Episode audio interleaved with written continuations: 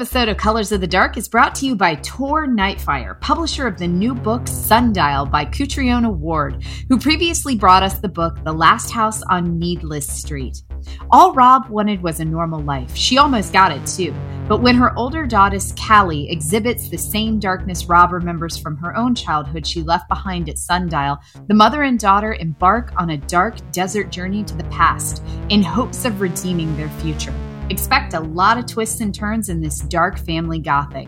Author Joe Hill called Sundial a heart in the throat smash, and Paul Tremblay, author of Head Full of Ghosts, said Sundial is a wild, twisted family gothic unlike you've read before and one you won't soon forget. Sundial is available now everywhere books are sold, and for more info, you can always head to tornightfire.com. Again, that is tornightfire.com to get more info about Sundial. Tonight's episode is also brought to you by Yellow Veil Pictures. Out now on digital, see what Variety called an exploration of paralyzing effects of guilt. Laos's first horror director, Mattie Do, uh, returned with a genre bending time travel ghost story called The Long Walk. Now available on digital and on demand. Following an incredible launch at the Toronto International Film Festival and Venice, uh, Mattie Do's Poignant, The Long Walk can now be purchased on digital platforms and available for pre order on Blu ray and vinegarsyndrome.com. An old scavenger recklessly exploits a ghostly companion companion's ability to traverse time, hoping to prevent his mother's terminal suffering, but finds that some past wounds don't heal so easily. See what Screen Daily called metaphysical mind melting horror by heading over to thelongwalkfilm.com to watch the trailer and find out more information about the release.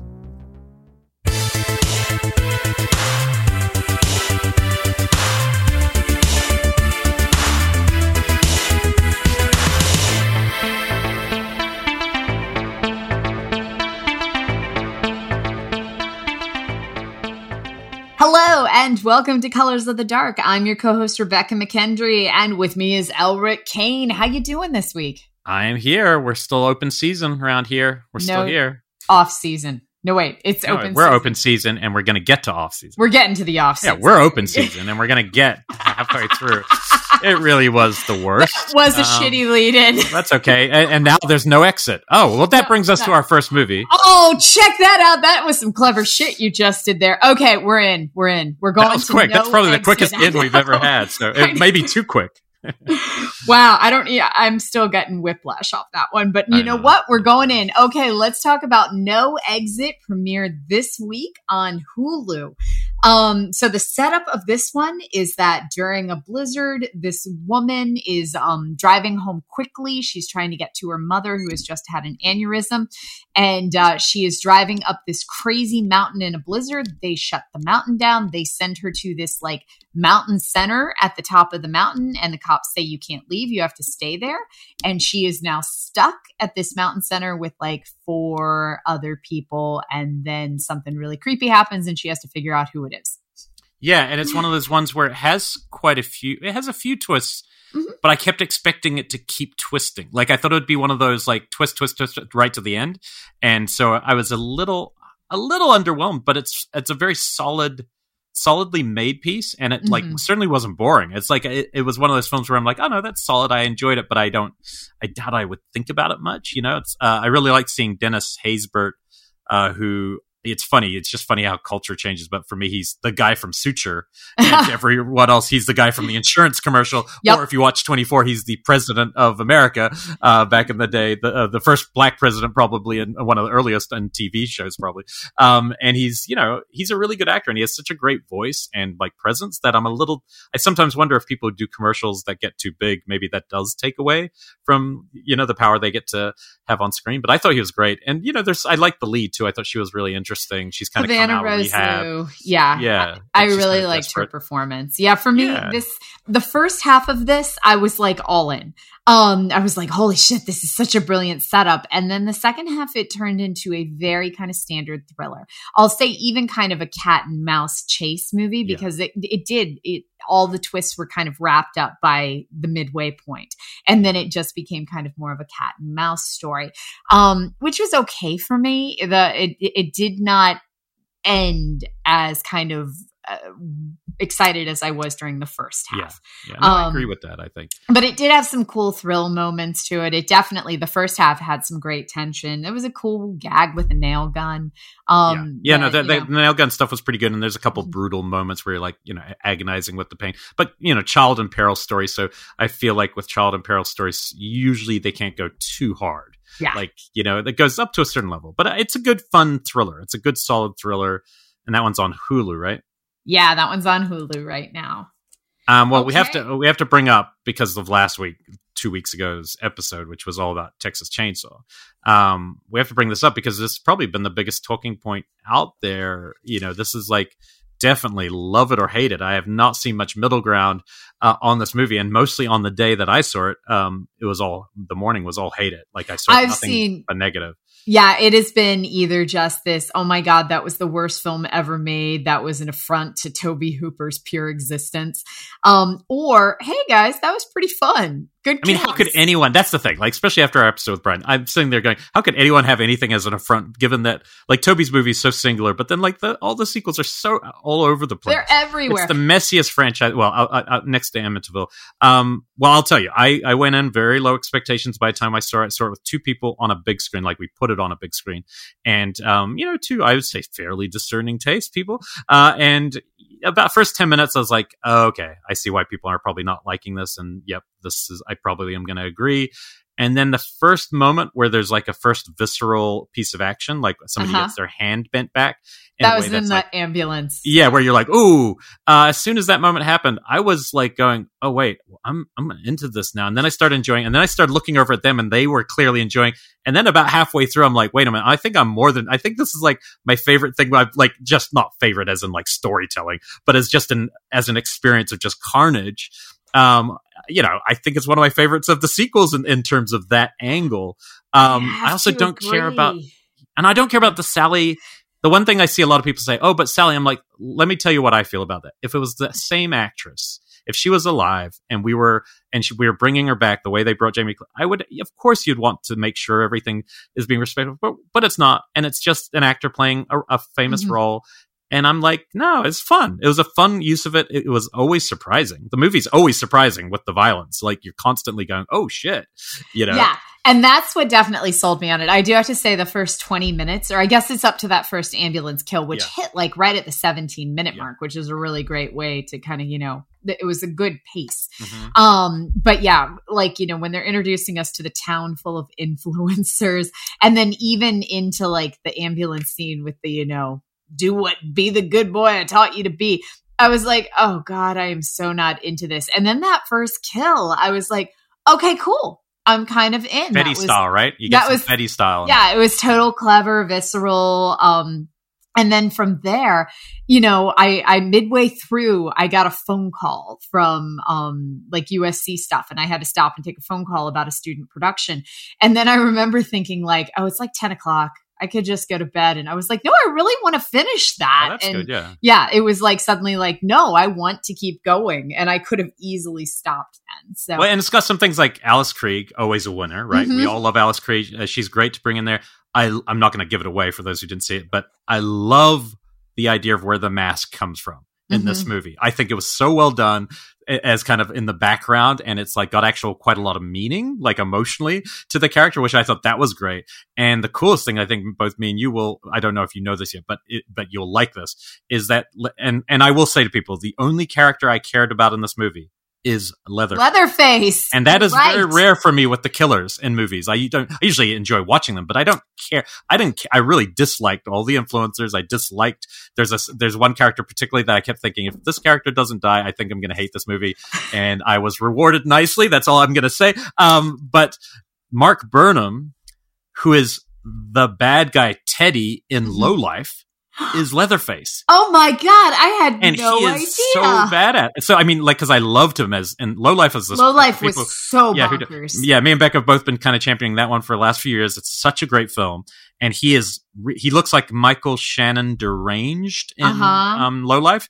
So you never see his face in this. He's in the darkness one time, but he is he is Leatherface, and I can't help but think, you know, often it's stuntmen right playing these killers, but in this case, he's an just an actor, right? And not a stuntman. And I think it came through. I think there's something in the personality of this killer that I really liked. I, you know, I would never want to overhype it to people. Like, yes, the story has messy points and like, it's, you know, it, it, continuity of, of characters is obviously going to be all over the place from the others. But in terms of like actual viscera and making things like politically incorrect with kills and like make in ways that is still surprising, which is something that sometimes horror doesn't do right now. I was surprised, and I, we all three of us looked around. Fun. We all were like, "This was a lot of fun." So yeah, I'm like, "Good job, David Blue Garcia, directing." You know, I think a yeah. movie, and, and and you know, I also have to applaud the the length.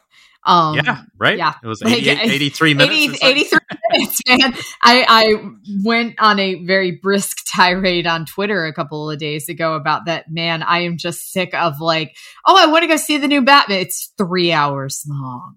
Yeah, um, but, that, like, but that, that, I that I I agree with you. I wish it was shorter, but that one I've heard is like a a, a seven like horror film basically with Batman is what I'm hearing. Oh, I'm still going so, to see yeah, yeah. it. I'm, I'm, I'm debating whether or not I can take my kids because both of them are like, we want to go see the new Batman, and I'm not like, from what I hear. I think he's like serial killer kind of Zodiac killer type. Wow. Thing.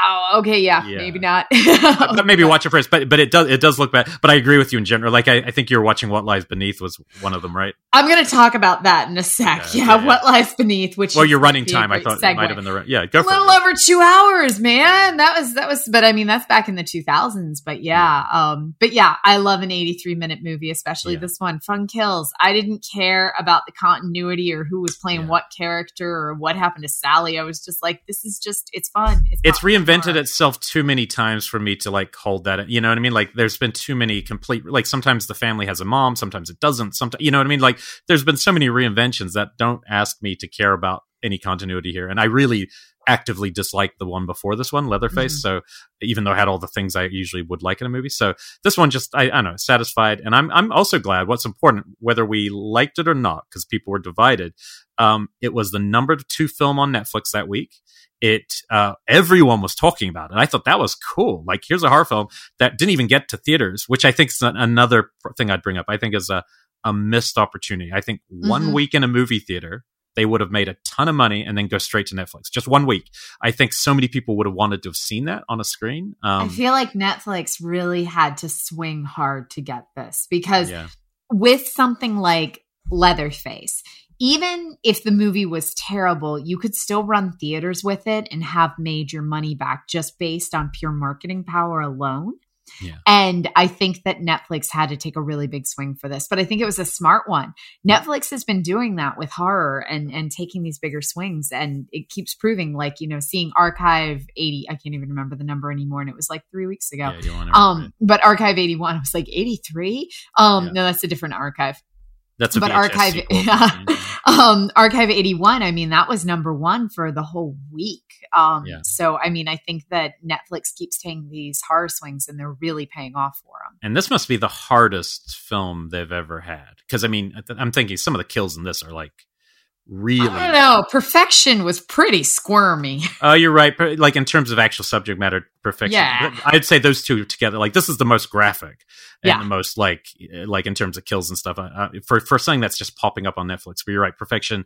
Topic wise, I think is pretty pretty rough. Yeah, no, it's. I remember when Perfection came out because my mom. I mean, like I think most people do. They log into Netflix and they immediately see that kind of ranking of what's number one. And I remember my mom clicking on perfection and then calling me up and being like, I don't understand. What am I watching? And me having to be like, I know, I know. But it's like this, this kind of, yeah. it levels the playing field where it's not immediately you're presented with just what you'd like to watch, which is what happens when I log into Amazon.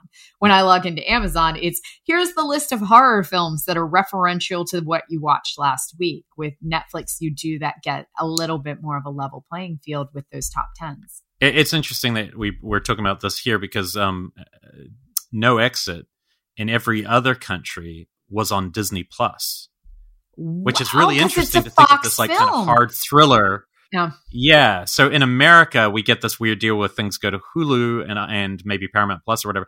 But, well, but I, so I saw a lot of people company. who were tweeting, Hulu you know, from other is, countries. Yeah, Hulu yeah. is also Disney and Fox. Right. So. But so what I wonder though is if that's a sign that at some point our Disney Plus, which is very family friendly in this country, at some point will have a bit of an after dark wing to it. Yeah. With some more adult material like that, because that is pretty, pretty adult. I mean, it's child mm-hmm. in peril and pretty extreme. So anyway, I thought that was really interesting when a lot of people were like, Oh, I'm watching a Disney Plus. I was like, what are they watching?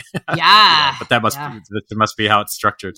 Um, I watched some weird stuff, man. I, I got a couple like, um, new indies that were pretty interesting. Uh, a film that a couple of my friends know the director. So a couple different people had t- recommended this to me over the last year called I Blame Society. Um, that is a new film on Shudder, and it was at festivals last year by Gillian uh, Gillian Horvat. Um, and this is, you know, if you're looking for a laugh and a really weird, almost John Waters version of horror, um, this is an. Have you heard of this one? Uh, you have me at Chase Williamson, but no, I have not. I'm looking uh, at the IMDb right now. Okay, so the actor, the actor, the lead actress is also the director, and she's playing a struggling filmmaker. It feels very much like something somebody came up with, like during peak depression of the pandemic where it's like oh my god what's happening? Let's make let's turn the cameras on ourselves. And she's really funny. She's got like a natural sense of humor this character um, and the, probably the person. And she's struggling and she's been struggling to finish like different documentaries.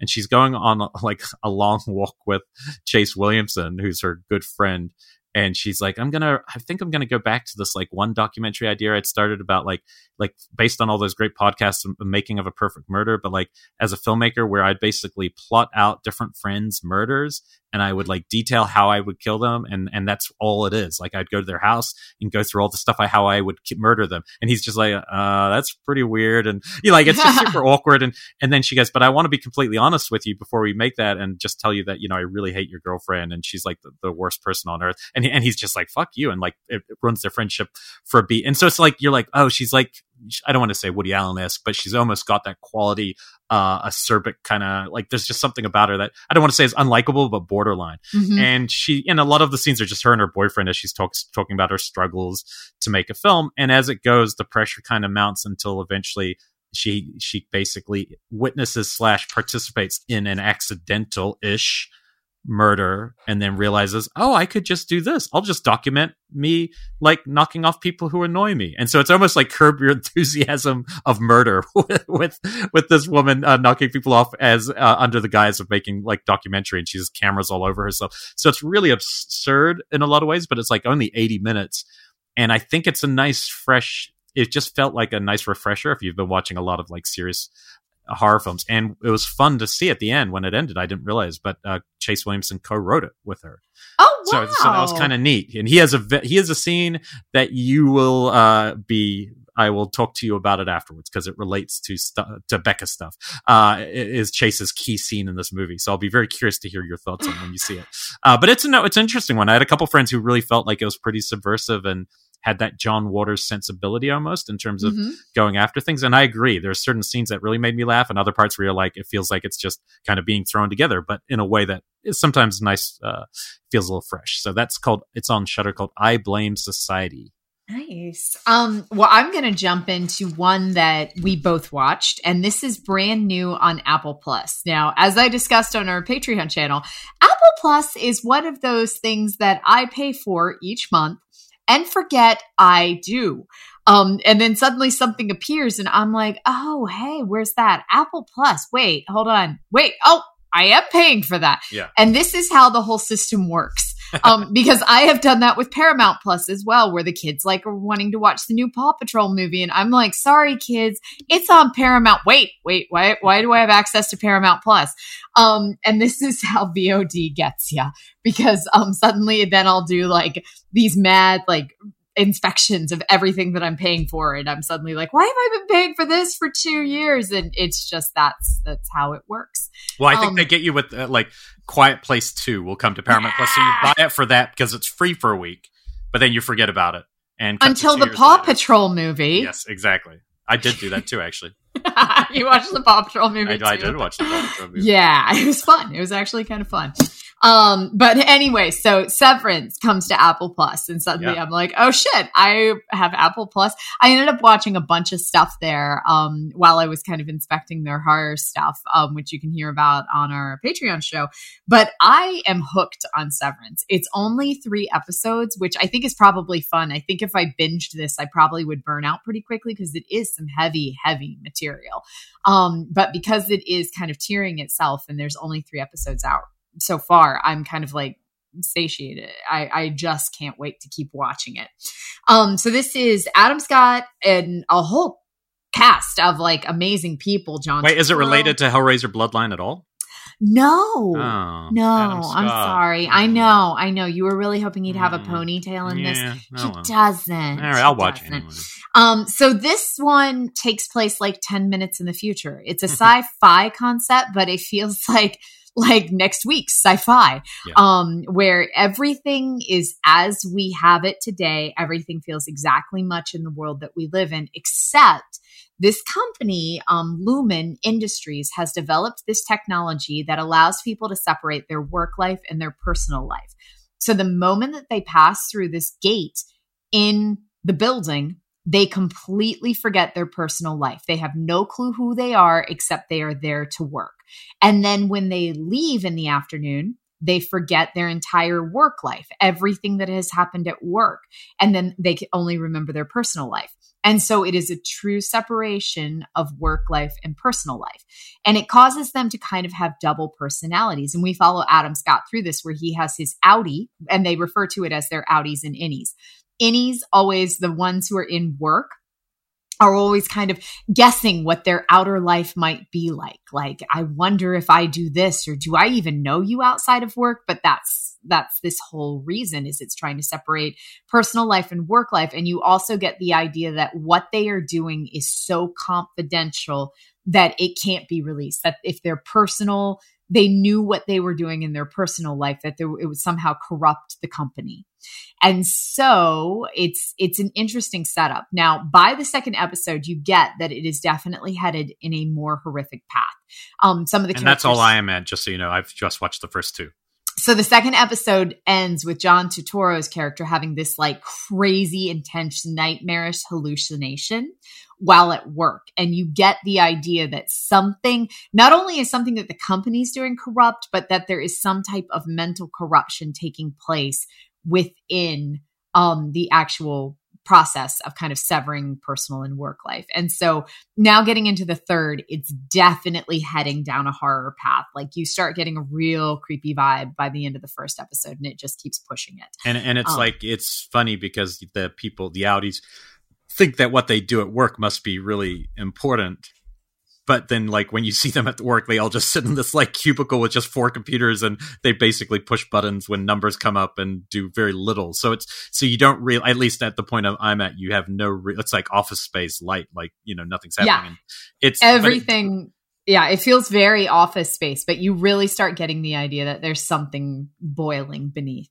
it's really well directed. Look, Ben Stiller, I've always said is a very good director. Like I, mm-hmm. I always thought Cable Guy was a really surprisingly well made dark comedy. Uh, I really like um, some of those early his. Uh, I can't remember the the dating one with Ethan Hawke and Winona Ryder now, but uh, oh, the classic, the classic oh. slacker comedy. Uh, oh, why is it, uh, why does it dance. forsake me? Yes, why is it oh, forsake? Oh God, the dance. Anyway, Shit. Ben Stiller and Ben Stiller's in it as the guy who has a um, Planet of the Apes uh, a toy on his desk that he doesn't like people touching. Um, Give me three seconds. yeah, it'll one. come anyway. It's a movie I always liked, but but he, he's really good. He's really solid director, and this is really well made. This feels uh, you know very uh, clean sci-fi film directing, but it, it has a great opening where the girl who we haven't met yet. She just like wakes up on a table and has no idea why she's there, mm-hmm. has no mm-hmm. idea who she is. And it's really effective. It's like a great way to just throw you in. I love amnesia movies, so it has a little bit of that and that's a really interesting um, thing that emerges in the second episode is what if while you are working you fucking hate your job and you yeah. don't want to be doing it anymore but your outie the person who you are on the outside controls whether or not you have to be there because as soon as you leave that doorway you're going to forget how much you hate your fucking job until you come back the next day and then it's just like misery again. And it's like an eternal um, for the people working. It's like an eternal day. Yeah, because they don't really sleep. They're not the ones who get to go home and go to sleep, so they're like always working effectively. So mm-hmm. it's yeah, no reality bites. Reality bites. My my Sharona. Yes, that, that, that is a fun movie. Yeah, uh, definitely showing my generation with that one. Uh, but so, but that is Severance on Apple Plus. Um, definitely dark comedy, sci-fi by way of creepy horror surrealism. Another, I saw another. Yeah, and thank you for that rec because I I had heard of it, but I probably wouldn't have pushed play if you hadn't told me. And I'm really digging it. It's like perfect when you don't have enough time for a movie at night, and it's 50 minutes, and um, it's super interesting. Um, I watched another new indie like like the last one, whereas again, lo-fi called Alone with You. Um, this one's directed by Emily Bennett and Justin Brooks. Uh, Emily Bennett co-directed probably because she's also the star mm-hmm. of the film, and uh, and probably some of our listeners would be aware of this because Barbara Crampton is is in it. Um, there's a couple guest stars of people you'd recognize who are just phone calls in it because this is very much a pandemic movie. Um, this is a young woman. She's waiting for uh, in New York, a New York apartment. She's waiting for her partner to fly back um, and join her for like their anniversary dinner, and she keeps leaving messages for her girlfriend, but her girlfriend never responds. And then this other friend calls her and is like, "What are you trying to call her for? You know, it's pointless. You're never going to be together." And it just the world very repulsiony in the sense that the world keeps getting smaller and smaller for her in this apartment. All shot in her apartment.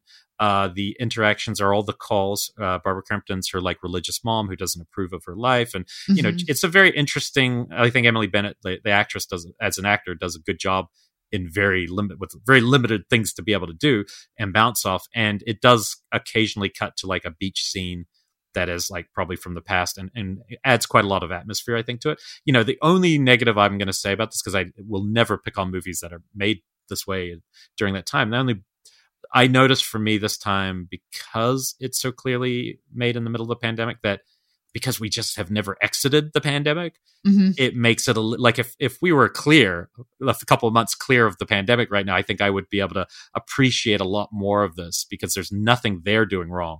It's just I've noticed with a couple movies lately, I you know, it it it's landing at a time where it's like we still aren't clear and so it's a little hard after two years to get as excited about that kind of claustrophobia. So, mm-hmm. uh, so it's a little pandemic burnout of mine, but I do think she, they're doing a lot of interesting things in it.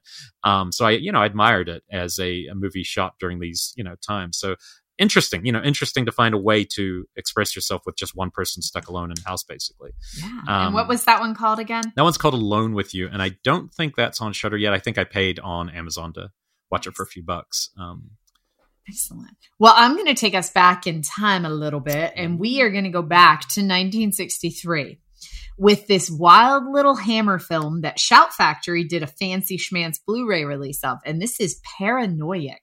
Mm. Um, which I had never even heard of until this arrived in my mailbox. And I was like, okay, Shout Factory, let's roll this. Um, this is a wild movie. I had so much fun with this. I watched it last night. Um, directed by Freddie Francis, who is a major horror director from this time period, did a yeah. ton of stuff, but ended up becoming an even more major DP. Did Elephant Man, Cape Fear, the original Dune was just became this legendary DP. Um, so, but he helmed this one. The setup, this is Oliver Reed, but it's one of the, the early Oliver mm. Reed stories. So Oliver Reed and his sister are part of this incredibly wealthy family in town, the Ashbys. And, um, you find out that they had had some type of tragedy like 10 years ago. And one of their younger brothers supposedly fell off a cliff or threw himself off a cliff and they never found the body. Hmm. And the sister has never recovered. It's been like a decade and she's still just like, Freddie, when are you coming home? Or I don't think his name's Freddie, but yeah. Um, you know, just when are you coming home? I, I need him home. Like she does not believe he's dead. And then as the movie opens, she legit starts seeing an adult version of him hmm. like hanging around the garden. And you don't know whether she's having hallucinations or not until he shows up at the door saying, Oh, yeah, I actually didn't kill myself. I just did that as a ruse. I ran away because y'all suck, but I'm back now for my inheritance. and immediately she is like, and this all happens in the first 15 minutes of the movie. And um, Oliver Reed is crazy playboy with a drinking problem, like really wealthy playboy with a drinking problem. And he's immediately like, I know you're not my dead brother. I know you're trying to scam the fam. And in the meantime, the sister is like, oh my God, I'm so excited you're home. And then it gets really fucking creepy. There is a masked killer in parts um, who is going around with this like giant like hook thing and a mask on, and it just gets absolutely crazy. Hmm. This had so many twists. It was a blast. Yeah, um, I've seen the cover, but I've never watched this one. It sounds cool. Yeah, this definitely um I'd never heard of and I I'm so shocked that this hasn't gotten more play especially as kind of like a classic horror film. Um so yeah, I really enjoyed this. This is Paranoiac. So we're both and, giving uh, one little play. So you're doing an old plug, I'll do a not quite like new new, but because uh, I've already lost all horror cred with the people who probably hated TCM and are like, I can't believe you like. I can't believe thing. they liked. Well, it. I'm going to triple down on it because this movie was like I remember when this came out, no one said anything good to for, except for maybe my friend Dick. Um, but there's a movie I, I, I stumbled upon for weird reasons, but it was called Polaroid from just a couple years ago. It's like 2000, 2019. I remember this. I and I didn't I see watched it. it. Well, I, I, knew there was a short and then there's a feature, and I, I, just wrote this down because like sometimes you're in a mood where you're missing movies that feel like late 90s, early 2000s are, like with teenagers mm-hmm. getting picked off in creative ways. And this one, I heard at the time heard nothing good about it. Um, and I gotta say, like, I had quite a lot of fun. Like, and if I picked apart the story, maybe not, but I thought the atmosphere. So it's a girl. Um, the cold open is like a girl discovering a gets left this old Polaroid camera that her mom had used and takes a photo of her friend and there's like the smudge shadow figure in the corner of the Polaroid and then eventually that figure comes and you know horrific kind of demon looking thing uh, murders uh, that girl and then then our group of teenagers like enter the story and this you know kind of loner girl uh, gets the camera and she takes a group photo of all her friends at a party and there's that smudge again and it seems to basically be going from person to person. And you can't and what's re- there's a really fun scene where they try to get rid ri- well just burn the photo right? Like let's get done with this. And they burn the photo and as it as it reaches like the the flames reach the arm in the photo one of the characters arm lights on fire. And it, so it's ah. like so you realize very quickly like i thought it did a good job of taking a high concept very and it's probably more like an it's like a high probably a high budget indie it doesn't look like a studio kind of level but it's almost and it did a good job of taking this high concept very quickly and and coming up with the, all the reasons why we can't just destroy the camera and the film. And I thought that was cool. Like that was the cool part. And the, you know, the teenager, the characters are, are just whatever in this kind of movie. But I gotta say, I was like for late night viewing, I was like kind of um, nicely surprised. It had a couple really cool scenes. I thought the demon, the, the creature thing itself was actually pretty well done and more of a, you know, more of a shadow figure. You know, once it gets to the explanation of how it all begins, it's like, okay. But yeah, no, this was just, I feel like sometimes these movies, and I, I feel like maybe we need to do a rediscovery of 2019 to 2020 to the ones that fell through the cracks due to pandemics, pandemic, and, you know, weird things like that. So I, I don't know. I enjoyed this, so I'm, I had to give it a little a little plug. Polaroid, Polaroid, and I believe that that was on Amazon. Yeah, I've had this on my watch list since 2019. I just yeah. looked and it's been sitting there, so it must be time to visit it. Yeah. Um, so I'm gonna quickly I, I've been rewatching some movies from the 2000s um because I'm getting ready to do the scream drafts on alligators and gators. Um or alligators and crocs. So I've been rewatching a lot of the 2007 alligators and crocs movies. I spoke about Rogue on our Deep Cut show, and I at least wanted to give a plug to Primeval, um, which was Prime Evil. So I remember not liking this one at all when it came out in 2007. Like if you'd asked me, you know, what was my 2000s because 2007 was like the golden year of crocodiles and alligators where we had Primeval, Blackwater, Rogue, and Croc all came out that mm. same year. Um, it felt like all within the same summer. It was like to the point where I was confusing them. And out of the four of them, I definitely considered Blackwater to be kind of the best movie during that time.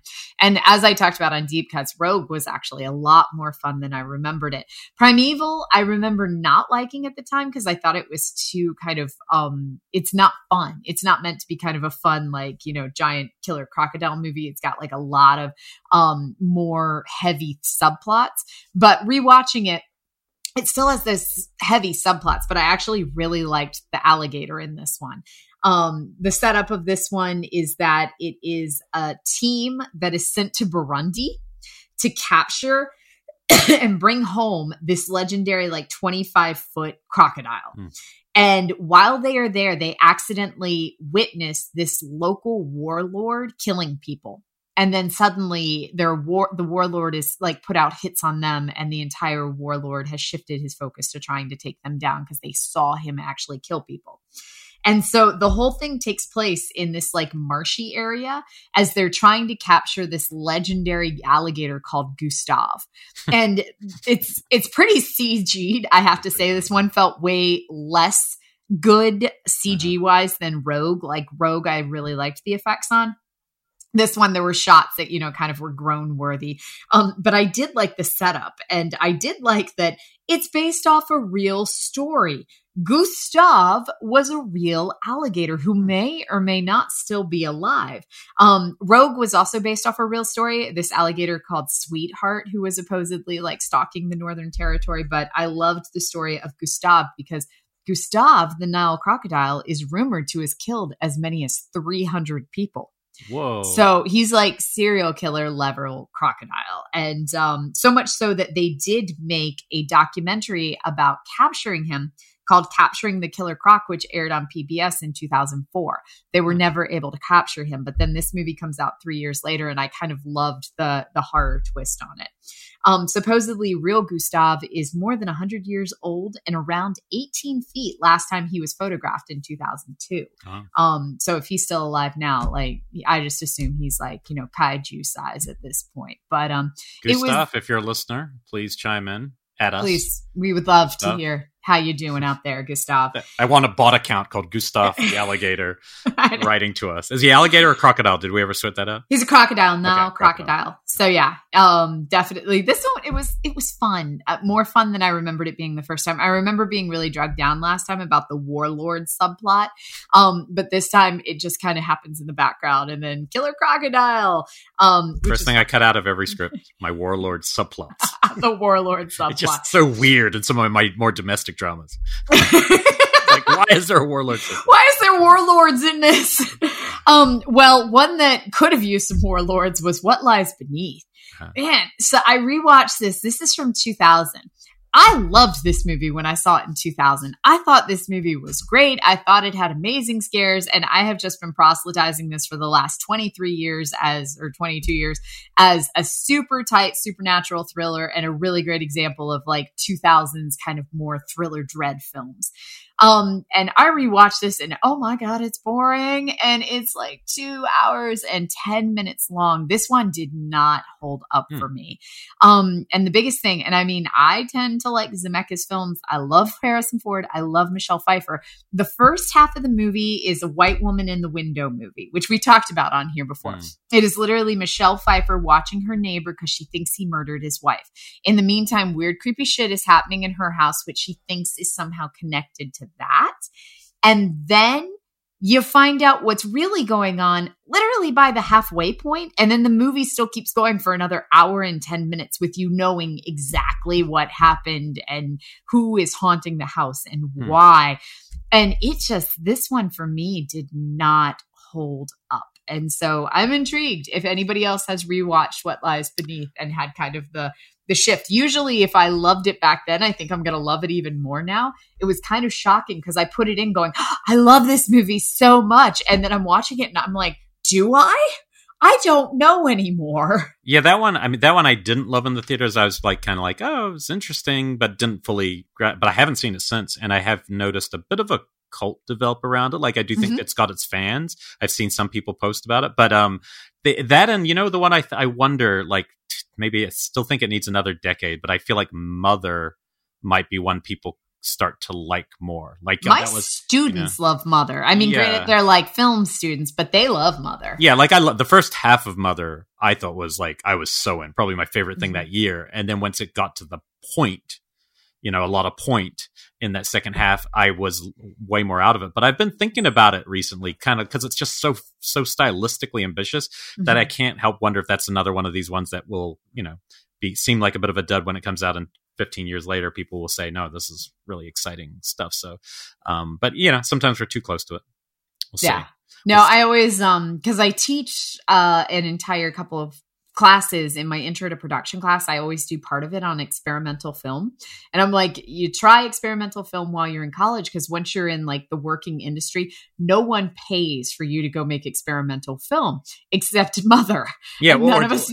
Yeah. yeah, or you can put them into sequences of narrative fiction films, right? Like that's the thing. A lot of the coolest things we love about experimental film have just been uh, cannibalized into sequences yeah. of movies that we like. Even uh, Michael Bay has like taken things that, like from Buñuel or something, and yeah, like, and yeah. you're like, oh, weird. I feel like I've seen that before. You can get weird for ten minutes, yeah. not for a whole movie, Dream unless scenes, Mother, and then well, yeah, Mother was like yeah, a lot of cachet be, uh, Yeah. because he had the star and he he had won an uh, did he win an Oscar for the rest? Uh, We had he had just come off some pretty you know the wrestler and things that were so well received. So At that point, you can make your big budget experimental film, but that doesn't happen very often. You know, he's making. I think it's a horror film, but it's a it, or a dark drama with Brendan Fraser called The Whale, and that's Ooh. his next film. And I think Brendan Fraser's meant to play like a five hundred pound man or something. Like it's a it's a literally. I think it's based on a book, but it's meant to be something super dark. So I'd love to see more Brendan Fraser come back, and with Aronofsky come back would be Mhm. nice because Aronofsky's always been one of the more exciting directors out there. It's Oh just yeah,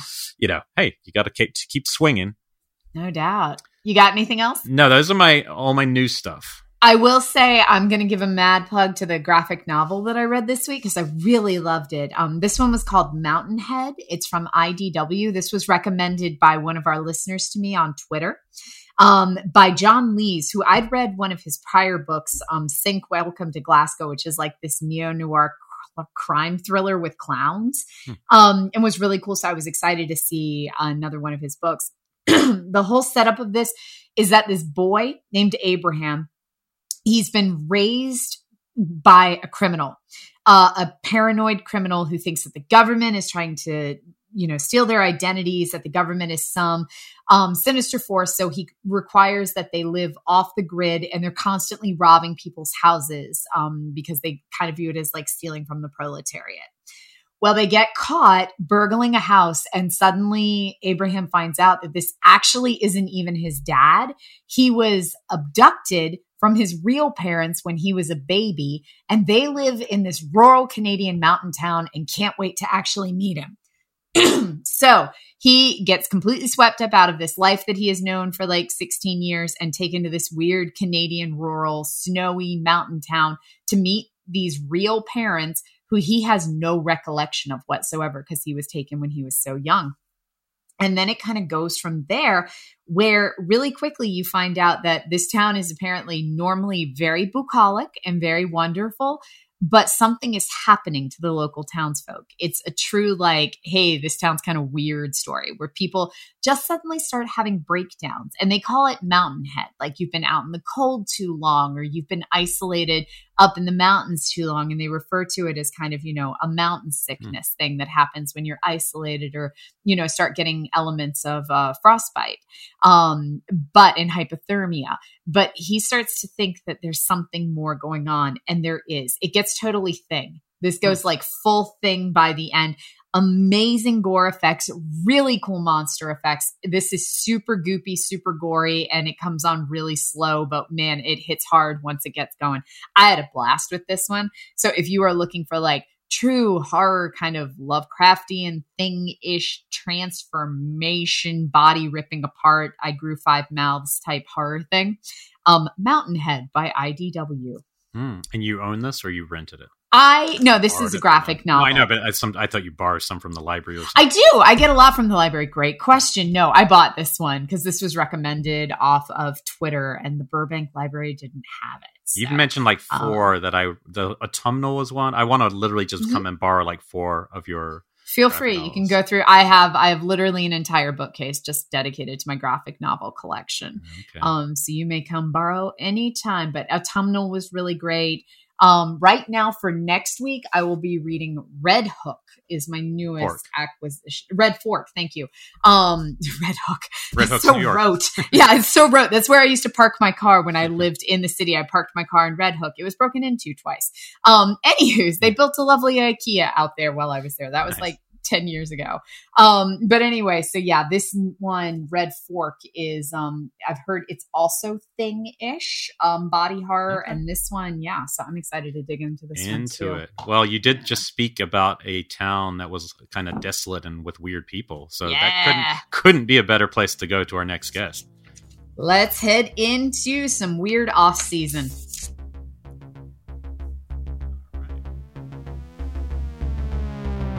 Tonight's episode of Colors of the Dark is brought to you by Athletic Greens and their nutrition drink, AG1, a product that Elric and I have been taking every day. After months of being in quarantine, Elric and I both wanted to improve our health in the new year. So we decided to try Athletic Greens. It's a health supplement that actually tastes great and really boosts your energy. Plus, it's from New Zealand, which Elric loves. So, what is AG1? Uh, with one delicious scoop of athletic greens, you're absorbing 75 high quality vitamins, minerals, whole foods source superfoods, probiotics, and adaptogens to help you start your day right. This special blend of ingredients supports your health, your nervous system, your immune system, your energy, all those things. I started taking mine daily right before my breakfast um, and before I started in with the coffee. So it became this thing that I was looking forward to as soon as I got up in the morning. It lets me know that I'm getting the nutrients I need. And after trying to sh- choke down an assortment of homemade kale and quinoa smoothies I was making, I gotta say, the taste of this is great. It's got this wonderful lemon flavor. And it's lifestyle friendly, whether you are keto, vegan, dairy free, paleo, or gluten free. As you guys know, I have crazy food allergies, and it is free from all of the eight major allergens, which I was really impressed with. AG1, it's a small micro habit with big benefits, and it costs less than $3 a day, so way cheaper than the cold brew habit. Right now, it's time to reclaim your health and arm your immune system with convenient daily nutrition, especially heading into the flu and cold season. It's just one scoop in a cup of water every day. That's it. No need for a million different pills and supplements to look out for your health. I take it like 30 minutes before coffee, and it actually has given me a little boost of energy, which has been great. To make it easy, Athletic Greens is going to give you a free one year supply of immune supporting vitamin D and five free travel packs with your first purchase. All you have to do is visit athleticgreens.com backslash COTD. Again, that is athleticgreens.com backslash COTD to take ownership over your health and pick up the ultimate daily nutritional insurance. Today's Colors of the Dark is sponsored by BetterHelp Online Therapy. Relationships take work, especially the most important one you can have in your life your relationship with yourself. A lot of us will drop anything to go help someone we care about. We'll go out of our way to treat other people well, but how often do we give ourselves the same treatment? So, this month's BetterHelp Online Therapy wants to remind you that you make just as much as everyone else does. So, this month, BetterHelp Online Therapy wants to remind you that you matter just as much as everyone else does. And therapy is a great way to make sure you show up for yourself. BetterHelp is online therapy that offers video, phone, and even live chat sessions with your therapist, so you don't have to see anyone on camera if you don't want to. It's much more affordable than in person therapy, and you can be matched with a therapist in under 48 hours. Give it a try and see why over 2 million people have used BetterHelp online therapy. This podcast is sponsored by BetterHelp, and Colors of the Dark listeners get 10% off their m- first month at betterhelp.com slash COTD. That's B-E-T-T-E-R-H-E-L-P dot com slash COTD.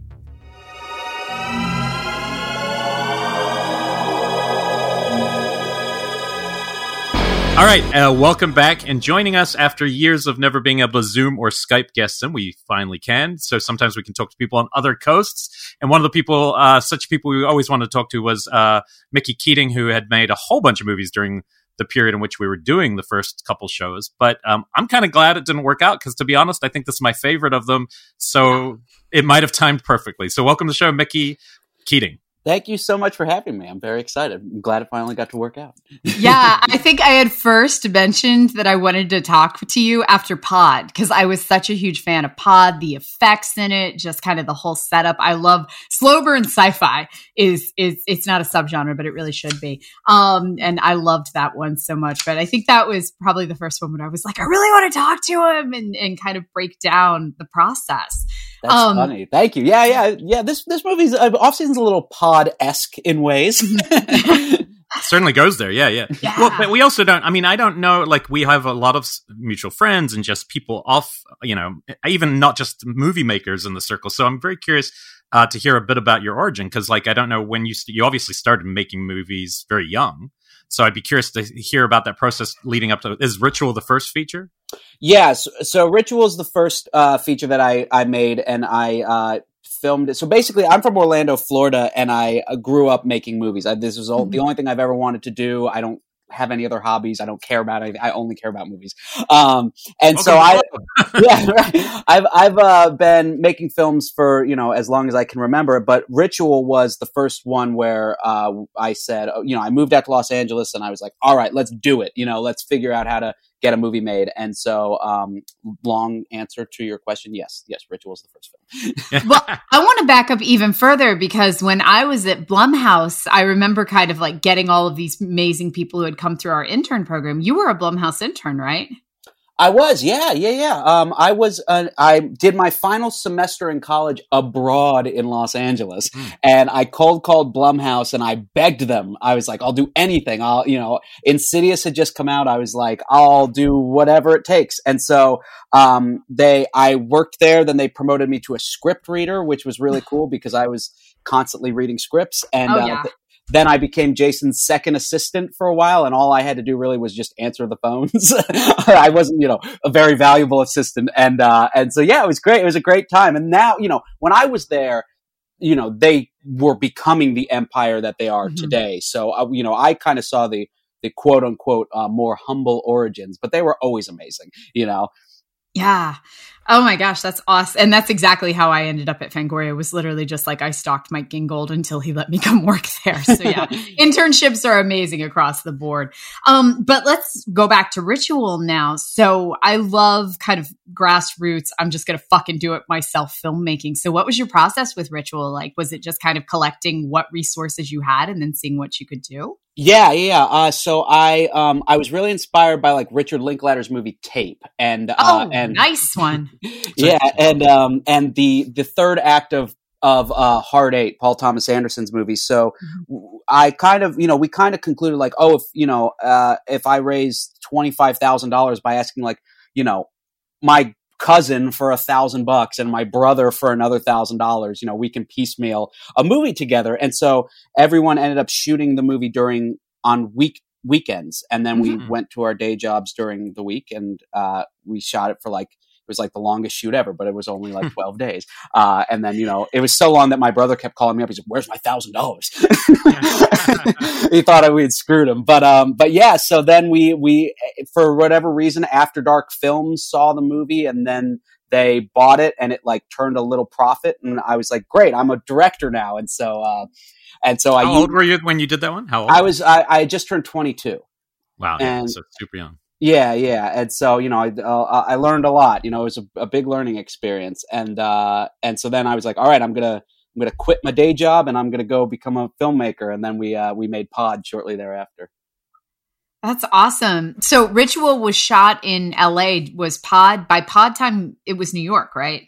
Pod was in in a place called Round Pond, Maine, and uh, oh, wow. it, it, was the the cabin was owned by uh, one of the producers' stepbrothers, and it was so isolated that I couldn't even uh, look at it on Google Maps. So I was literally just taking, I was writing a script, just like, all right, interior cabin, we'll figure it out.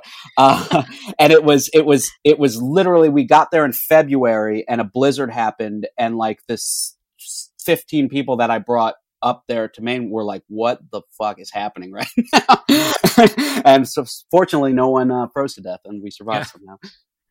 Wow. So when you're writing these, because you've written everything, you've directed, kind of where where does your process start? Is it like taking stock of you know what you have available, or is it starting with the story and then kind of teasing it out from there? Also, because uh, you work in a lot of subgenres, so I'm curious mm-hmm. how that play. Like if you're picking a different genre to that to her question, I guess. Yeah, yeah. Um, so you know, it, it really does come. You know, I love writing, and I write all the time, and I, you know, it's it's just it's something that I'm just like, you know, constantly doing, and you know, it really is an effort to be like. Sometimes I'll just have an idea, and it sits for a year and a half or something, and then other times, like the pod situation was. Uh, we have this house. Do you want to go film there? And I had known that I wanted to do this kind of like paranoid monster movie. Um, and so yeah every single one is kind of different but you know usually it's like i i love to write in a way that like i just see where the story takes me and then hopefully if i can if i have a general idea of the ending i'm like all right then this this is a movie worth telling because there are countless scripts i've written where i've gotten to page 30 i'm like i don't know where it goes. I'm done and how about the fun like each one without getting into specifics like how you i assume each one was funded in a very different way. Like from the grassroots borrowing thousand dollars from everyone to the second film to the third. Like you know as you obviously once you get big enough you're getting production deals and co- but i'm curious about those ones that were not self-financed but what were any mm-hmm. techniques any things that might help people you know who are trying to do the same out there? Yeah I, so i mean um uh, Carnage Park was actually the first movie, my my fourth film, that I actually got any money up front to direct. Mm-hmm. So I, you know, I, I basically we have a running joke. The first three movies were kind of we used the profits from uh, the previous film to finance ah, yeah. the next one. And so when I made Dar my my third movie, Darling, you know, uh, pod costs you know something stupid like like eighty thousand dollars or something. And then I was like, I had this other idea. I was like, I know I can do it for way less. And so we mm-hmm. kind of used whatever was left in the coffers to um, to finance and make that movie, and and and then ended up raising a little bit more. And then uh, yeah, Carnage Park was the first one where it was like. Um, uh, uh, a group of financiers wanted to finance movies, and somehow they liked me or something. Um, hmm. And uh, it's always kind of a, and then now it's like, you know, we have our financiers or companies. Um, but it really kind of does always feel the same. It's the effort for me to kind of work uh, incrementally up because I feel like a big problem that a lot of filmmakers get into is they make a huge leap to a way bigger budget and just find themselves completely over their heads. And and I would rather uh, cultivate my own kind of films and stories and not have to sacrifice too much creatively, if that makes sense. Mm-hmm. Well, I think, and where we see that with this new film because it's been a couple years, you know, since the last one, and I assume there was other things that maybe did or didn't happen in that period. But like with this film, I feel like at least the canvas, even if the budget wasn't bigger, which I can't, it's always hard to tell. It feels bigger. It feels it like your choice of setting. You know, uh, when let's talk about let's talk about off season uh, uh, in relation to that, like just putting this one together and where this mm-hmm. idea came from. Yeah, so I mean, I think the thing that was so funny was. um it was it's it's it's much it's bigger than my other films, but I think um, it still was the effort to to go to approach um, a group of financiers and be like, I can do it for this amount of money. I know where the town is that we could shoot. I only need this so much crew, uh, and it's a way easier sell to to maintain creative control in that regard. Mm-hmm. And so, you know, my process for after I uh, in between after my my movie Psychopaths uh, I didn't know what I wanted to do next, and and then I had a couple movies that were like bigger. Uh, that just like one fell through three months before shooting because uh, you know the actor's schedule changed, and then another one just fell apart. So I really was the effort to be like, all right, I know that I can go down to Florida if I have to and make another movie for no money. And then fortunately, this company came in and they they financed it, so I didn't have to make it for no money. But um, it really was just the effort to to you know do it and, and, and do it something that I knew I had control over again because Hollywood, you know, is is is paved with uh, broken promises and, and uh, financing that and that falls through. So uh, I learned my lesson that pretty hard, you know. Well, speak to the location because you said you already had location, so I'm assuming yeah, was, that's where some of it's the germinated from. Yeah, was, was this Florida? Yeah, yeah, yeah. So it was a place called New Smyrna Beach, Florida, and I kind of bluffed because I was like, I, t- I told the the you know the producers, I was like, yeah, you know, I go there all the time. I hadn't been there in like 15 years. I was like, I go there all the time. It's going to be really easy to shoot a movie. They're so thrilled and excited. We could take control of the whole town.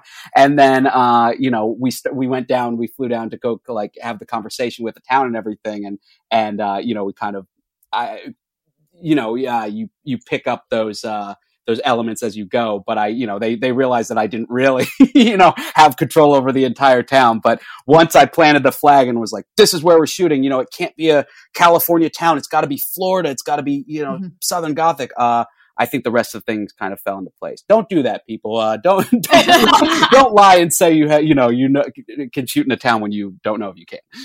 but that bridge was part of it. That bridge mm-hmm. was part of that. Yeah, because that mm-hmm. bridge it, it, makes such a big difference to that whole piece. That bridge feels like such a big production value. yeah. yeah.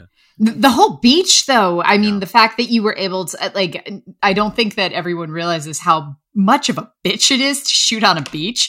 Um, cause I swear, like, it's literally, it's worse than shooting on blood, where, like, if one crew member walks across the sand, suddenly it's just completely, you know, you have to, like, re do the sand and everything. But you have this beautiful shot where it's her standing on the beach and then this stretch of nothing down to this other person like a hundred yards away. Mm-hmm. Um, Joe Swanberg, we assume.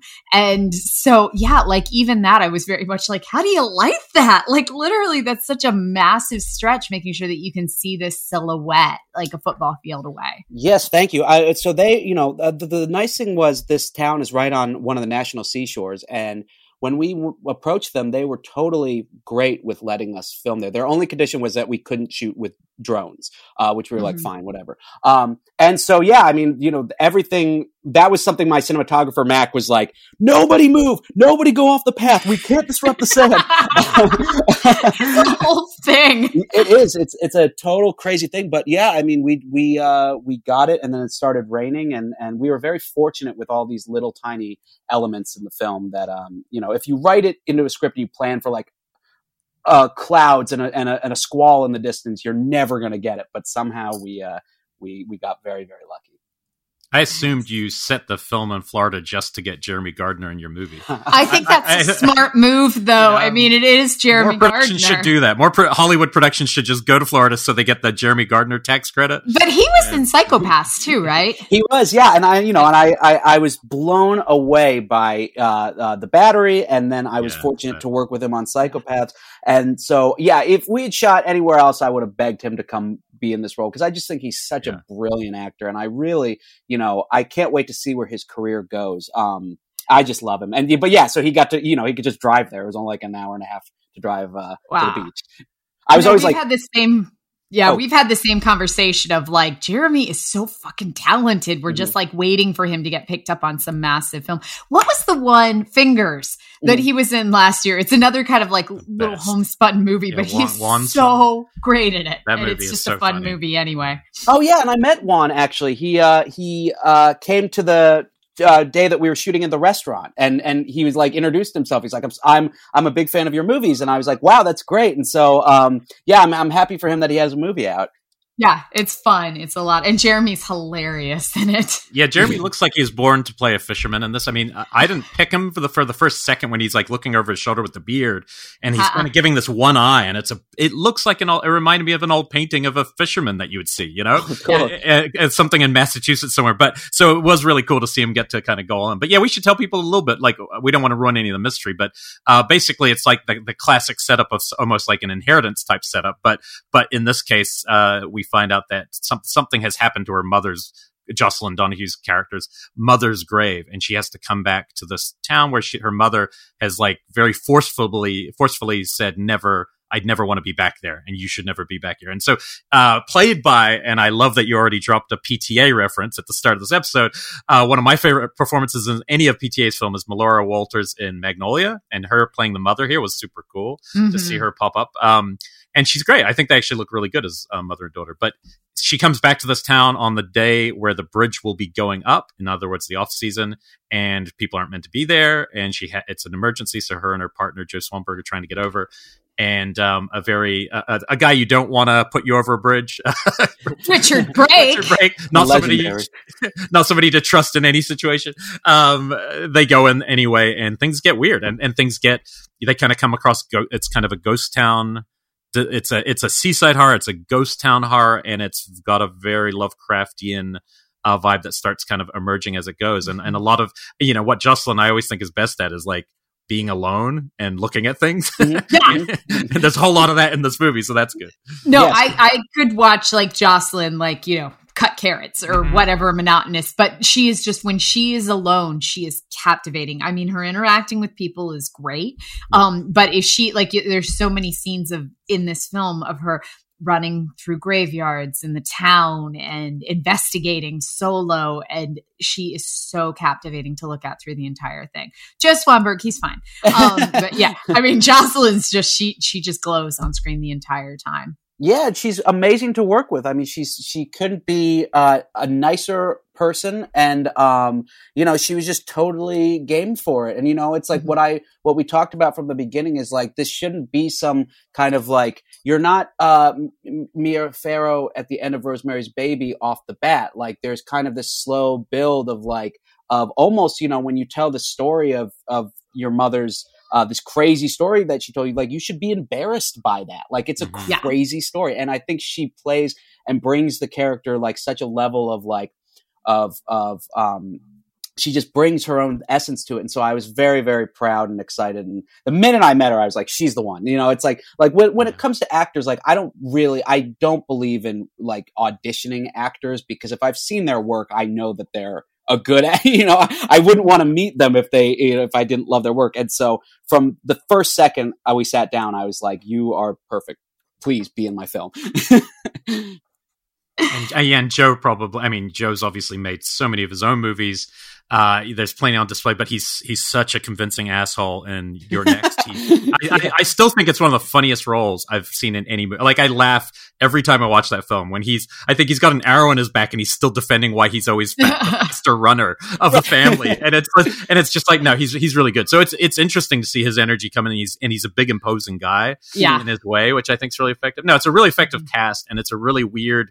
Uh, you know, pull you in slowly movie, and, and it kind of leads us to some of the stuff we were talking about, like some of your influences slash, you know, on this film or some of the kind of pick favorite movies you had. And we, we wrote down a few from yours and we were going to have to chime in with a couple deserted town ones too. But like, you can talk us through some of the ones you, you jotted down and how they might have affected the film. Sure, sure. Yeah, yeah. Um, so, I mean, first and foremost, you know, I, I this one, it's funny because I think with my previous movies, there were definitely like strong anchor points, right? Where it's like, mm-hmm. okay, this is my homage to this. And, and, you know, these movies that I got, or things that I referenced were kind of, um, dealing with like the vibe that I really kind of wanted to capture. So, I mean, first and foremost, that the short, the short story by Shirley Jackson, uh, The Summer People is like, mm-hmm. was, was the jumping off point for this movie because I was like, it cuts off when you're supposed to find out what happens to the summer people. Like, uh, you know, I thought that was brilliant. And that kind of, whenever I read something that really gets my mind going, I'm like, you know, I think it's just an absolute masterpiece. Um, and then, and so that was the, and then obviously, you know, I'm the, I love the Twilight Zone. I uh, am Rod Serling. I he's my god. Um, and so the three episodes for sure that I absolutely adore are the pilot, you know, where it's just a character mm-hmm. wandering around, you know, trying to find answers on this creepy little town, and then Elegy, which you know the the astronauts land. Um, and and they're in this little town where everybody's just frozen and you know if I, am sure everyone's seen all these episodes at this point, but if you haven't seen it, it's got a great twist.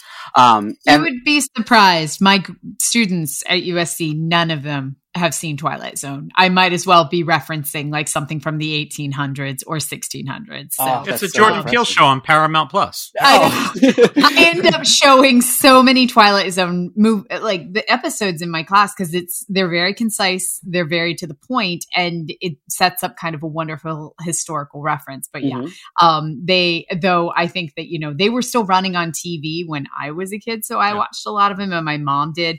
I don't think younger generations are getting them to quite the same degree that we would have. Oh, it's it's such a drag, and it's really kind of depressing because mm-hmm. I was just on the New Year. Uh, you know, it always plays on the Sci-Fi Channel, and I noticed that the Sci-Fi Channel edits them down, and mm-hmm. so there are moments that um, that you lose out on. And so uh, I I think that you know that's one of the the most if you're looking to like learn about storytelling, I think Rod Serling there's nobody better, and that's kind of what's influenced my entire career as a writer because he thrusts these characters into this situation, right? He explains what he needs to, and uh, and that's the answer, and that's because, and I think that's really, really thrilling to me. And so the the third one on that is uh, is the one called "Stopover at a Quiet Town," where these people just wake up and suddenly they're in this abandoned, empty town that's so idyllic and beautiful, but mm-hmm. there's something creepy afoot. So, um, those I think you know from from the beginning was I was like you know since I watched them at the beginning I was like this I'm gonna make something like this one day and off season kind of is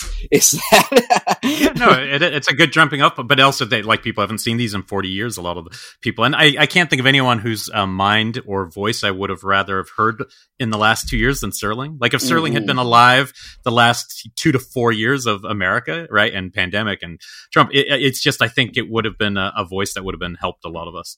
One hundred percent. I mean, you know, he was he was always so. Um, he, you know, he had his very, very vocal, strong opinions, you know, uh, about that, and he was right on the money with so many things. Especially, you know, it's like he. There's so many episodes of the Twilight Zone that kind of like are cautionary tales for somebody like Donald Trump. Um, yeah. And so it's just absolutely, you know, phenomenal. Um, and then, so the other ones that I, the other uh, uh, creepy town ones, um, this isn't really like uh, a.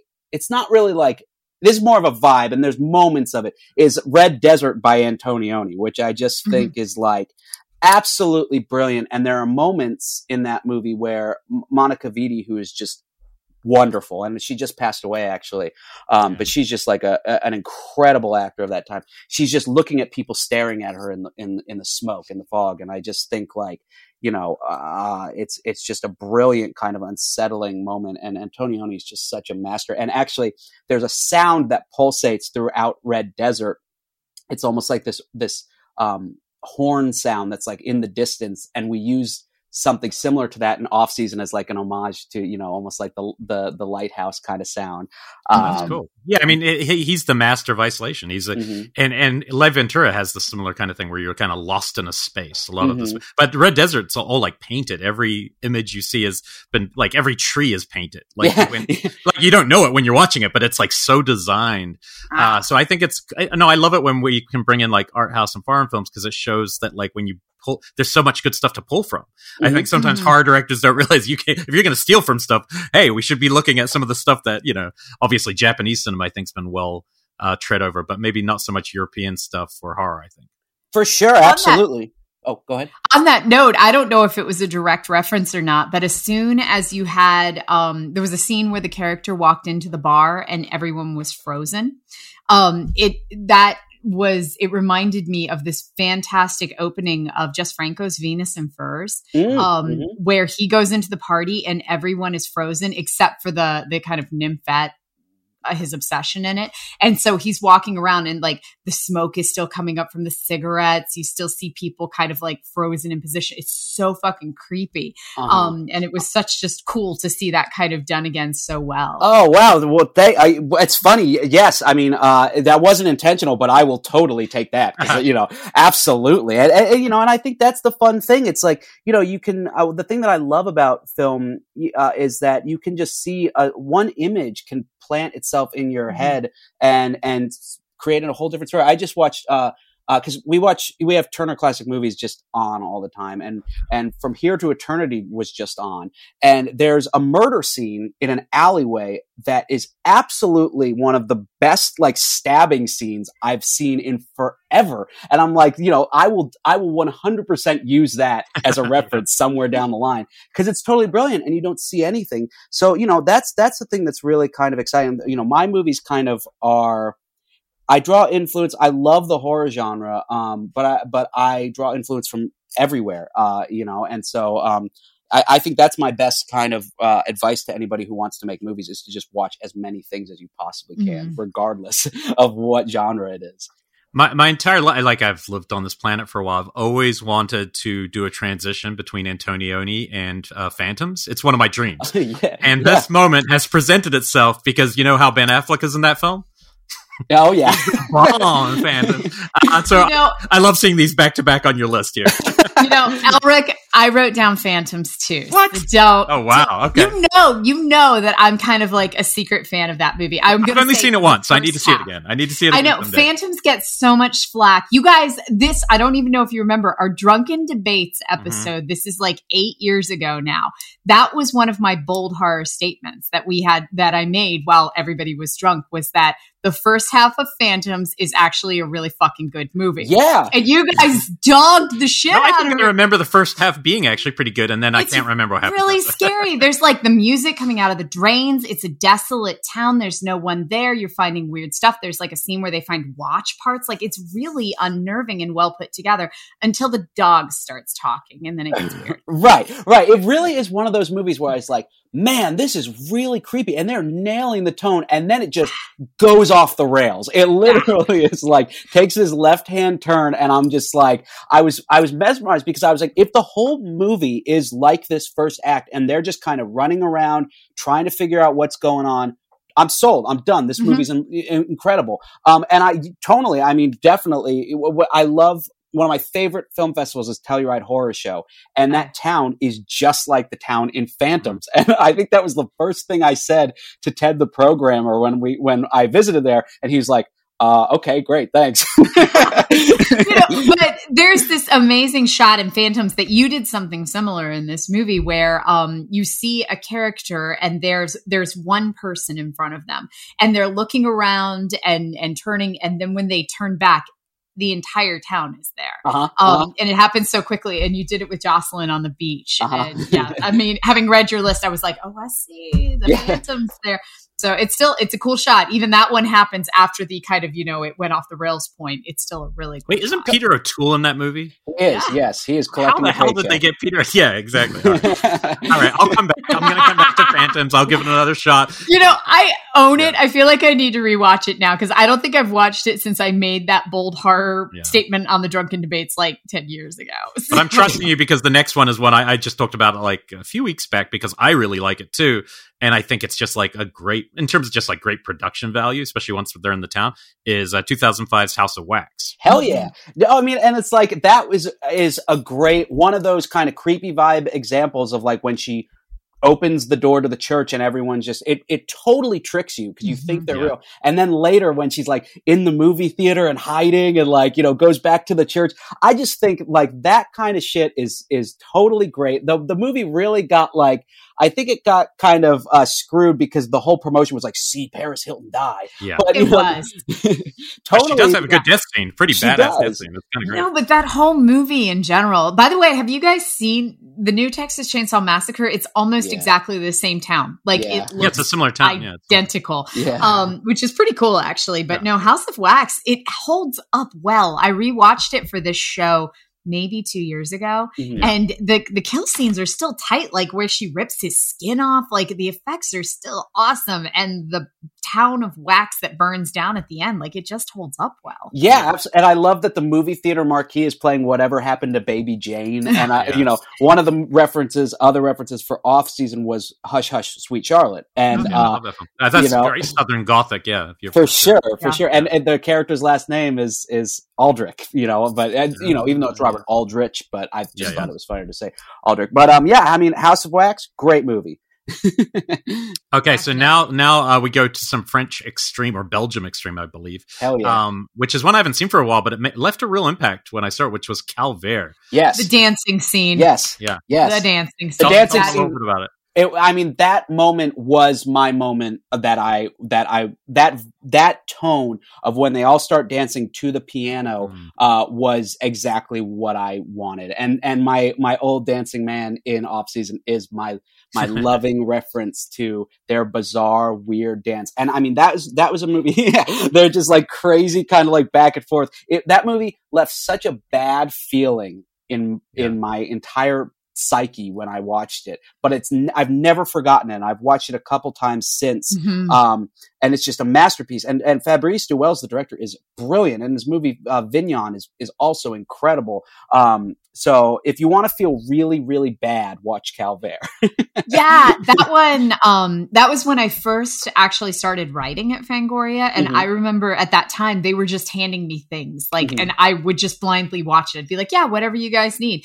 Um, and I remember being blindly handed that, and it was just like a DVD, like a burned DVD that had Calvaire written on it in marker, and putting it in, and just melted my brain. yeah, Um, that's yeah, awesome. Like Well, it was just these- so intense. The, these subgenres done well um, do something smart, like what you're kind of talking about with Jocelin, which is the audience shouldn't know too much more than the central character. Mm-hmm. They ha- they have to be discovering weird shit as it happens to the character, and sometimes these narratives can be too far ahead. But like, I think Calvaire is such a great example where I remember just feeling so freaking worried and weirded out by what's happening to him like i'm being held captive because yeah. because there's no logic to any of it it's it's like he's he doesn't understand what's happening to him and it's it's that's pr- as close as like that nightmare logic gets i think mm-hmm. Yeah, I, I, and I love that kind of. You know, it's like I think the thing that that drives me nuts in so many movies is is when a scene cuts to like something else just to explain the context. I mean, I mm-hmm. really like you know, it's like I love ensemble pieces and I love cutting back and forth between stories. But when a scene is with a not your main character meant just to explain something, I'm just like, ugh, God. and so that's really what I yeah. what I've really wanted to, to, to do with, you know, all my work. And, um, and so, yeah, Cal, I think it's like that, that isolating loneliness is, is, is brilliant. And, and, you know, th- that idea too is the, the other film that I, I mentioned, Sam was here, uh, uh which is, which i've never heard of. So this was, this was cool. Anytime mm-hmm. I'm on a show and I've never even heard of this title. Oh, so, cool.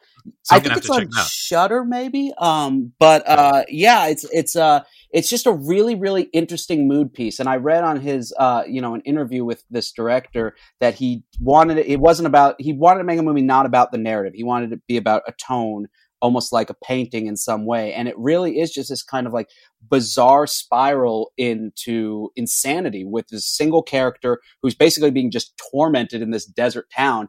Um, mm. and it's, it's, it's super short and it's like got obvious reference to like Silent Hill 4. Um, mm-hmm. and, and it's just a really, really great, weird, bizarre, like what the hell is happening movie that, that, that is, is a total trip. Um, so yeah, it's it's a it's a it's a great example of like uh I you know it came out in 2016. I don't think it cost very much money, but it looks great. And so uh I, yeah, that that one was like I showed it to my cinematographer Mac. I was just like, yeah, let's just you know I don't know if we want to be influenced by this, but let's just watch it to kind of feel it out. yeah. yeah. Well, because some films wow. with like some films I've seen lately, if it's a single character for, for a large part, and if and you feel it's being made in the pandemic, that's mm-hmm. something I could get over pretty quick. Yep. But I never felt that with this one. It never felt like you were doing it. It didn't. I never once thought about what's actually happening in the real world when you're making this. You know what I mean? Sure. It still just felt organically like the yeah. story you're trying to tell, mythically. And that brings a great question. Did you shoot this during the pandemic? We wrapped like three weeks before the pandemic shut down. Oh, oh wow! Okay, uh, like, literally, uh, we were all flying back, and we started to hear on the news that maybe this thing was going on. But we were like, "We're out of Florida. Who cares? you know, this won't affect us." and so, you know, because during pre-production, there was a there was a second where we are like, "Well, what if we start shooting in February?" And thank God we didn't because the movie wouldn't have been finished. Or you know, because mm-hmm. like to get everyone to go from LA back to Florida during a pandemic, during new COVID protocol with making movies is a so, huge ask. It's so expensive mm-hmm. too. Like literally most of the productions that I'm seeing right now, easily have to allot like 10% to just COVID testing, COVID sure. protocols, things like that. Hopefully that will, you know, numbers are pretty decent right now. Could change in days, right? If they're taking I, masks off. I don't know. It's, yeah, I doubt they'll stay that way forever. I don't want to be the pessimist here, but yeah.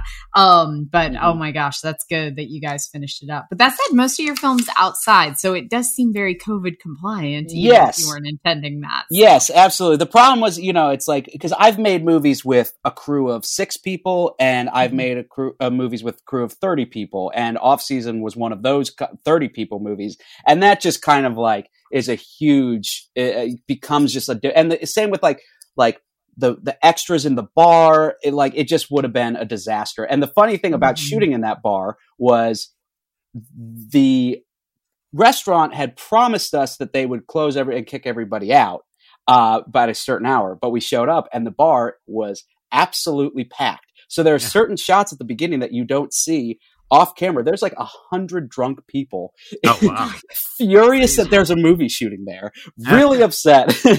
and so uh, that was one of the, that was a very surreal moment where I was like, this might not ever work, but uh, fortunately we were able to very carefully shoot around them i was gonna how did you control sound that sounds nightmarish uh, we most of it was not like we shot the dialogue stuff at the very end, so no one was there anymore. Um, and yeah, most of that was just uh, we, you know, I, I, usually with my films because we want to present this kind of surreal soundscape in general. A lot of the natural sound is replaced anyway. Um, mm-hmm. and so yeah, we just. But I think the the raw native sound you could just hear a thousand drunk Floridians being like, "They're shooting something over here," you know, Trump twenty twenty. Yeah, you know. Oh dear God. uh, yeah, yeah. Yeah, Flo- I mean, Flo- no, Florida. I mean, Florida. I'm very curious. In this place, there it was didn't have a real off season, right? Mm-hmm. Like you weren't shooting it. Okay, so this place was just totally a functional. That's hard to believe because it really feels completely shut. You know, Thank especially you. The, as Becca said about the beach and and that bridge. It feels like you found a place that you remembered from your childhood that really did shut down, and you shot there. That's the vibe. And twice as difficult was that it was that, like that main street shot, the bridge shot. Like that's mm-hmm. all practical. There's no CGI. And so what I thought when I was p- selling this movie, uh, I was like, it's you know, it's January. It's a small little town. No one's going to be there. What I didn't realize was that all the Canadian snowbirds come down during that time. So literally like the scenes where Jocelin is like running down the main street, you would have thought like they were like it was like a movie sh- being shot in the 1950s and they were there to see James Dean or something. Like there were huh. dozens of extras, be, you know, wow. right off camera, yeah. just snapping pictures. Uh, so it's really like a testament to um, to everybody involved in the crew because I was, you know, having heart palpitations. Wow. yeah, remind, I always think of Lawrence with movie making. I always think of Lawrence Arabia. There's uh, just seeing a one photo of like the crew just to the just to the left, all sitting around drinking tea in the desert, and thinking like, and when seeing the photo like that, you're like, oh yeah, movies are made because uh-huh. like Lawrence of Arabia feels like it just arrives. It feels right. like it just right. beamed to planet Earth, but like it was just a bunch of people, and as long as it's not in the frame, it's not part of the movie, right? Yeah. So, so it's it is your film definitely obviously testament to that too. Um, I kept saying that my the, the quote over and over in my head. That's you know the the Scorsese quote where it's like all that matters is what's inside the frame, and yeah. everything out of it does not matter. No, no, which I always hate, like during award seasons where where the chatter becomes more about how hard something was for an actor, and I'm like, mm-hmm. no, it's like if they're good on screen, great, but you don't need to talk about how hard it was. Like, sure. yeah. like right. like Revenant, you know, yes, it was hard. Okay, well, uh, to me, that's off off out of the frame. You know what right. I mean? It's exactly. like what was in the frame, but totally. Um, well, Beck, do you want to throw out just a couple? What maybe we'll just yeah, yeah, just three a couple each, of um I, Messiah of Evil was definitely, um, definitely, and I can't call that. I won't call these deserted film. I'll call them like hey, this fucking town seems creepy mm-hmm. films um, that I'm throwing out. But Messiah of Evil is a big one for me. Um, mm-hmm. Just became one of my defining films and still has that, like, you know, hey, the townspeople seem a little off vibe. Um, I wrote down Phantoms. I also wrote down Dagon. Dagon's a more uh-huh. deserted town, but I love the first, And very like, seaside, right? Like, it's very totally. much about sea, aquatic horror, which your film, without going there, because I feel like I want to leave some of that to people to mm-hmm. discover, but there is an interesting aquatic angle yeah. Film.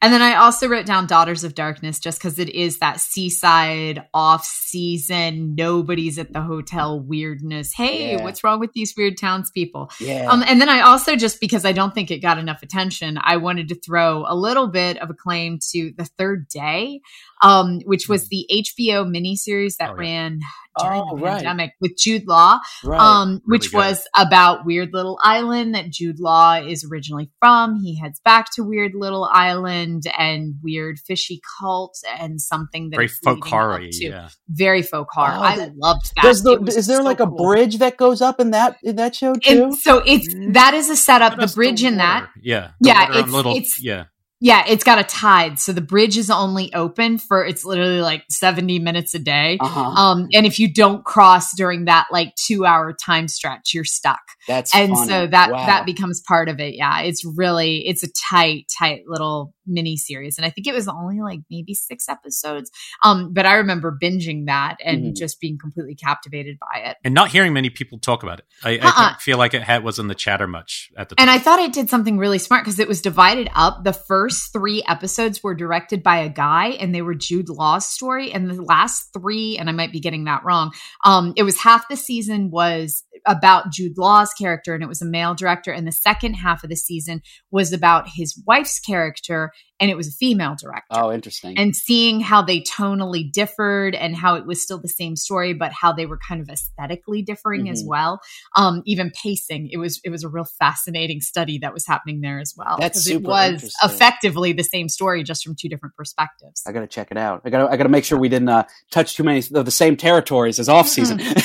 no, no, that one you're pretty far from it. Uh, uh, it's much more about like um, the loss of his kid, mm-hmm. um, who he thinks might be. It's got more Wicker Man vibes. I'll cool, say cool. it's it's like a lost kid somewhere on the island type thing. I gotta yeah. check it out. Yeah. Uh, it's so um, funny that you mentioned Messiah of Evil because I think it's so. What's so interesting to me is like it's such a creepy town, and yet there's a whole sequence in like a Ralph's, and there's like a Texaco. Like, yeah, the Ralph's is the most horrifying scene for sure. It's such like it's a grocery store. It's well, a it's, Ralph's. It's all the, they use all those places we feel most comfortable. A yeah, right a Ralph's. Eh, you know, uh, those are the creepiest moments in the whole thing. Yeah, yeah, Point Dume. I've always I always think of the name of that town as uh, Messiah of would be my number one too. In terms of, I actually thought yours had like the moments of her alone, and especially walking past the shops and stuff. Mm-hmm. That's where I felt like the Messiah of Evil vibe. Um, cool.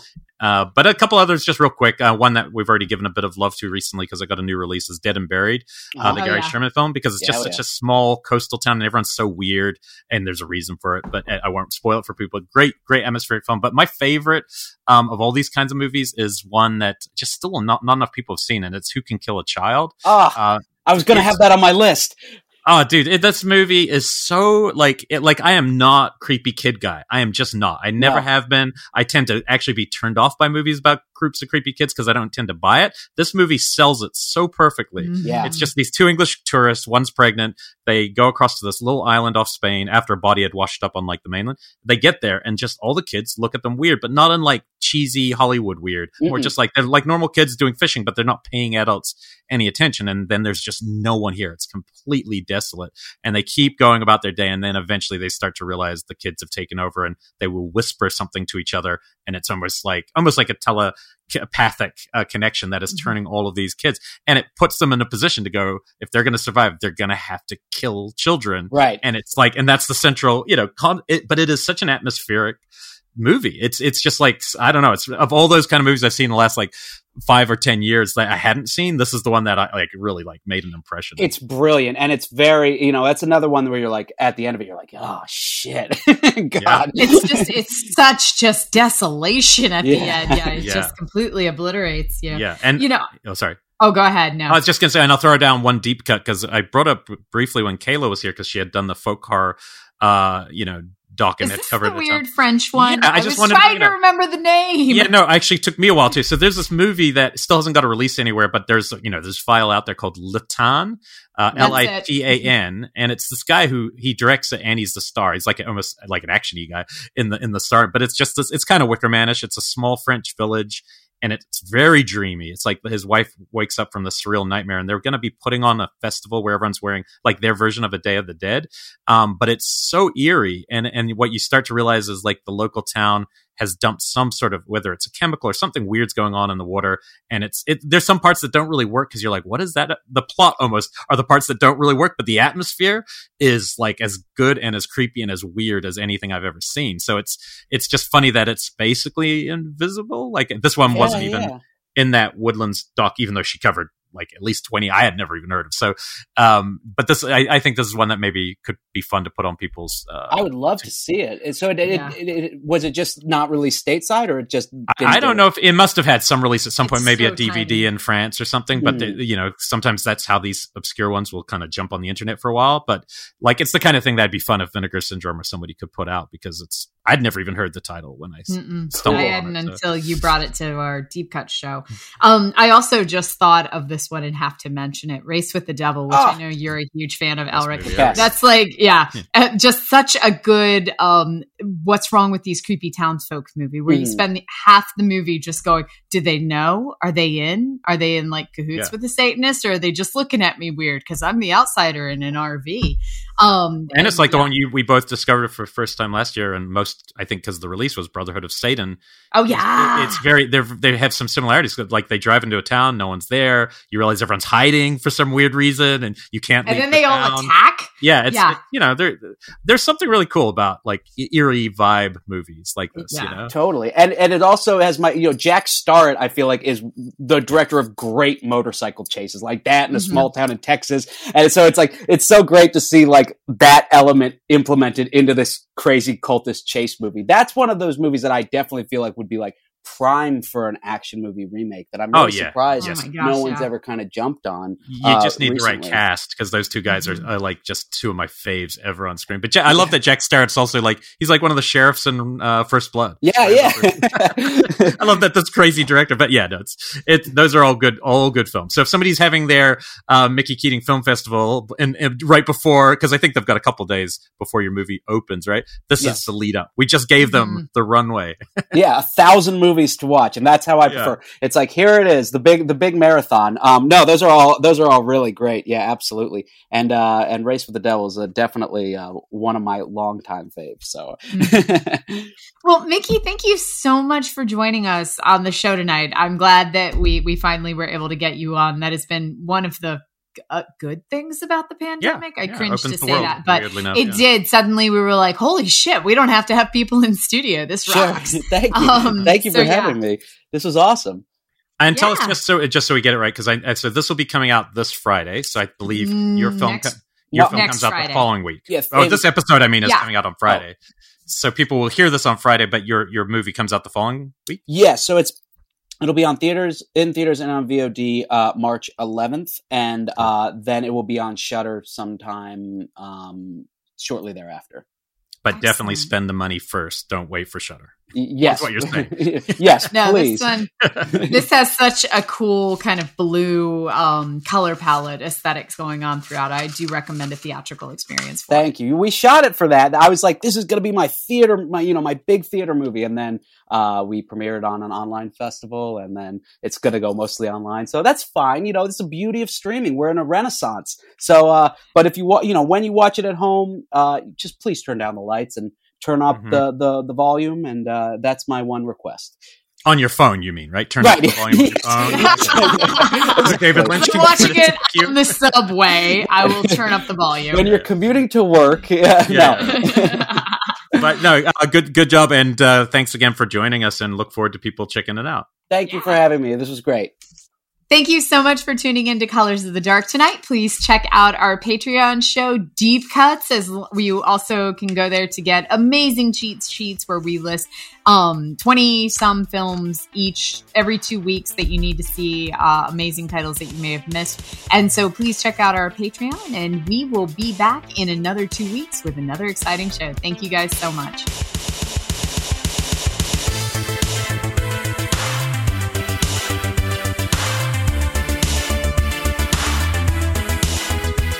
The Colors of the Dark podcast is a Fangoria production. Producers and co hosts are Rebecca McKendry and Elric Kane. Executive producers are Tara Ainsley and Abby Gould. Associate producer is Jessica Safavimehr. Sonic branding by Michael Rodriguez. And of course, our amazing sound engineer, Ernie Hurtado.